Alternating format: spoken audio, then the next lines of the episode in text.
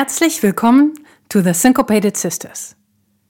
This podcast will celebrate and highlight the women who were active in the creation and development of blues and jazz. You will hear about female musicians, composers, band leaders, and more. There will also be interviews with female artists from the jazz and swing scenes of today. I'm Nina Thaler from Berlin, host and creator of this series. Enjoy listening.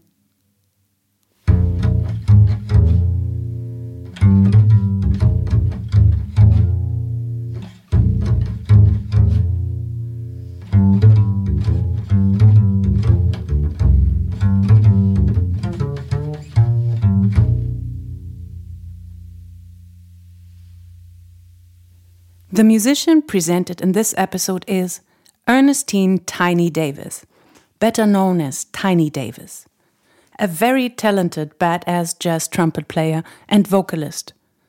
Tiny Davis played mostly in all female bands.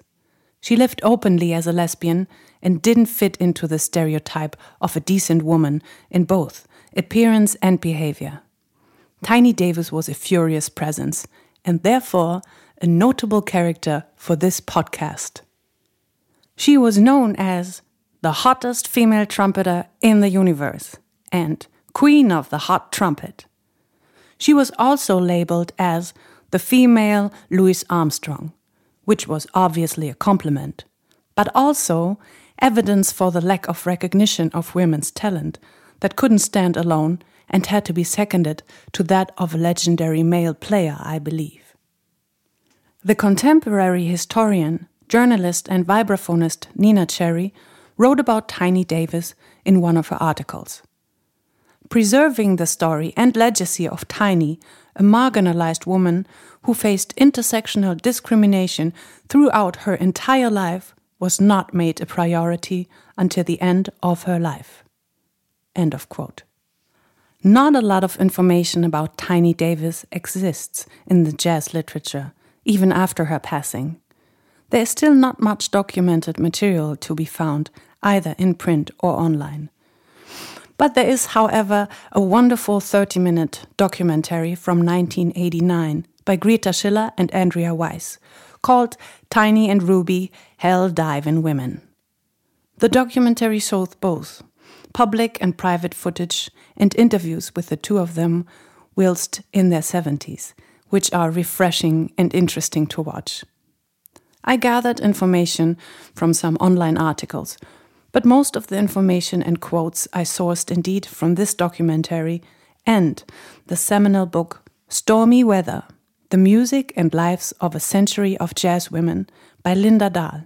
Both the book and the documentary I warmly recommend. I admit that I didn't hear about Tiny Davis myself for quite some time. I learned about her during general research on women in jazz and when I was looking for information about the interracial, all female big band, the International Sweethearts of Rhythm. Since then, I am hooked and inspired by this powerhouse, this black woman, and her life story. Ernestine Carroll was born in Memphis, Tennessee in 1909. When asked in the documentary why she chose the trumpet as an instrument, she replied that she saw boys playing it in school and didn't know what this instrument was. When she found out it was the trumpet, she told her mother that she wanted to have a trumpet. Her mother took her to town very soon after that and bought her one. Tiny was 13 years old at that time. She also recalls that she was the only woman around who picked up the trumpet. At the beginning of the 1930s, she and her then husband, Clarence Davis, also a trumpet player, moved to Kansas City, Kansas. Both of them got involved in the Kansas City jazz scene pretty quickly. It's said that they also gave house parties themselves. Tiny played with a variety of dance bands and joined the Harlem Playgirls around 1935. The Harlem Playgirls were one of the earliest all black women jazz bands.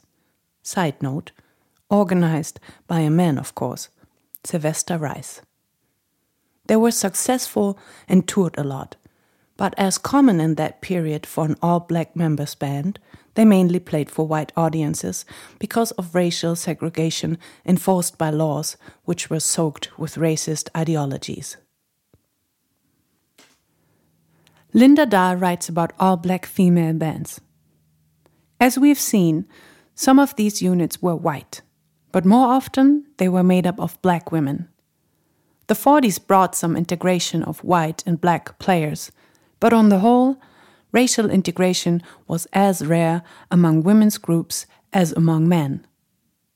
Many of the women in the Harlem Playgirls later joined some of the finest all female bands, such as the International Sweethearts of Rhythm or Darlings of Rhythm Orchestra.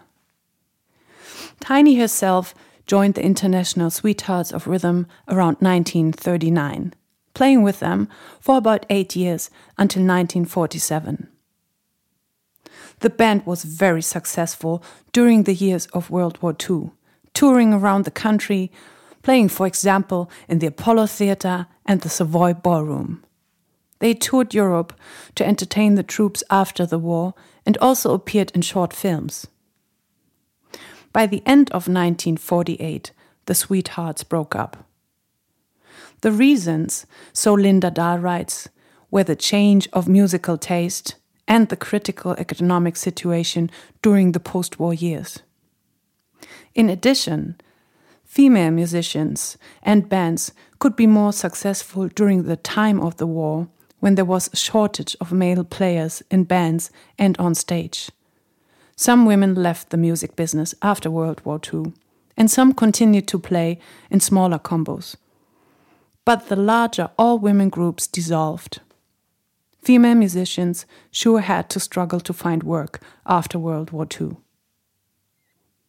Linda Dahl again. Because of the increase in women's music activities during that decade, many seasoned players were available in the man short years of the Second World War, and women hurried to fill the ranks of symphony orchestras, dance bands, and less frequently, jazz bands. During the war, there was even a marine band composed entirely of women. But the benefits they gained proved to be short lived. As a woman, violinist predicted dryly Come the peace, and out we go. With 20,000 musicians and 2,000 jobs, how can it be otherwise? I do very much enjoy how confidently Tiny talks about her own talent and popularity in general during her time with the Sweethearts. In the documentary, it said, I brought in the crowds. Me. I was wild, loud, and fed. The screen could never fit me in. Being recognized as playing with the Sweethearts, Tiny had a lot of famous admirers and had offers to play with some of the big names in the music business, Louis Armstrong, Cab Calloway, or Count Basie more permanently. Even though that would have meant a much higher salary, Tiny refused, because she was closely connected and loyal to her female band members. I could have played with Cab, Basie, or the Duke. I was mighty, the sensation of the century, out of this world, supreme, stellar. But it was them girls white, light, brown, tan, and yellow.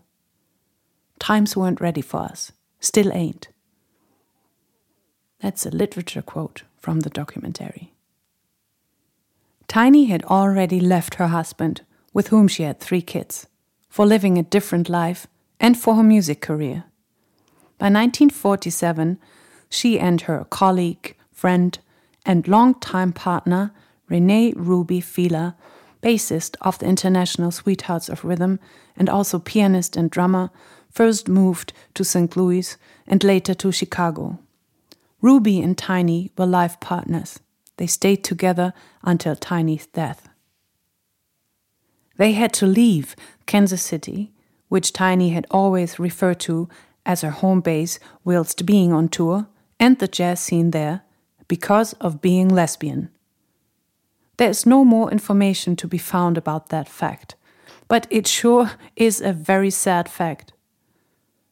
so Tiny and Ruby settled in Chicago instead. There, Tiny formed her own all female band, the Hell Divers, in which Ruby, of course, also played. They toured extensively and were managed by the well known and successful Joe Glaser, debuted at the Blue Note Club in Chicago.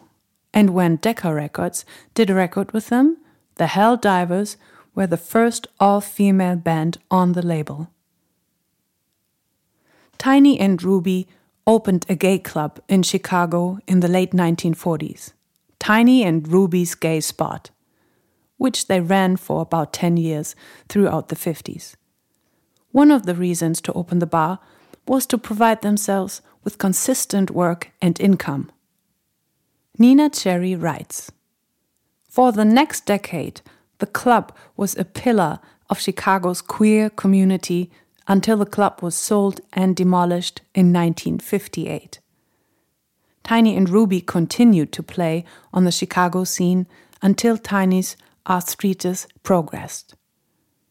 While Tiny Davis was an important figure in Chicago's jazz scene, as well as the city's LGBTQ plus history, she is an equally important voice in Kansas City's history worth remembering and amplifying. Up until the 80s, Tiny and her combo were still performing, mostly in the local scene in Chicago. She also played in a trio or quartet with her daughter Dorothy Houston on piano or bass. You can also see that in the documentary. Being openly lesbian and queer in the 50s in the conservative United States of America meant to be confronted with layers of discrimination. Being black and a woman, lesbian, and playing the trumpet Tiny Davis was confronted with intersectional discrimination. As there are not a great deal of interviews or information about Tiny Davis, we don't know how she dealt with these struggles of discrimination and racism, or where she got all her wonderful energy from. But we do have evidence that she was an extraordinary musician. Also, in the documentary, she said, that Ruby kept her going and alive in her later years. Anyways, in the interview of the documentary of 1989, she still seemed self confident about her playing, but also frustrated about not being recognized on a larger scale. She said, I am ready to go. I'm only 76 years old, but I got what it takes. But nobody want to take it we cannot experience her and her music personally anymore. But we can still appreciate and we can embrace her music, her legacy, and her story. We are ready and we take all you've given Tiny. Tiny Davis died in 1994 in Chicago.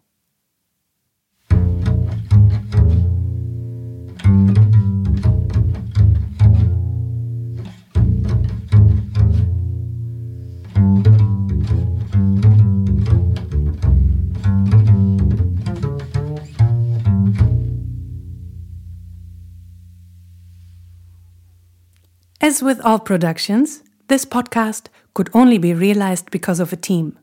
In this case, a wonderful group of female distributors and supporters. Thank you all for encouragement, help, and advice. Special thanks go out to Anne Borchers for playing the bass, Andrea Ramirez Ruiz for the visuals, Zoe Langdell for mother tongue support, and Francois Perdriau for mixing and mastering. This podcast is part of the Swinging Europe Network and co funded by the European Union. Thank you for listening. If you have any kind of feedback you want to share, be it a suggestion for another female musician to be represented here, something you feel that is missing, you want to discuss, whatever it is, feel free to reach out to me via email to nina at syncopation.de. And remember, every day is Women's Day. Yes, babes. Bye bye and Tschüssikowski.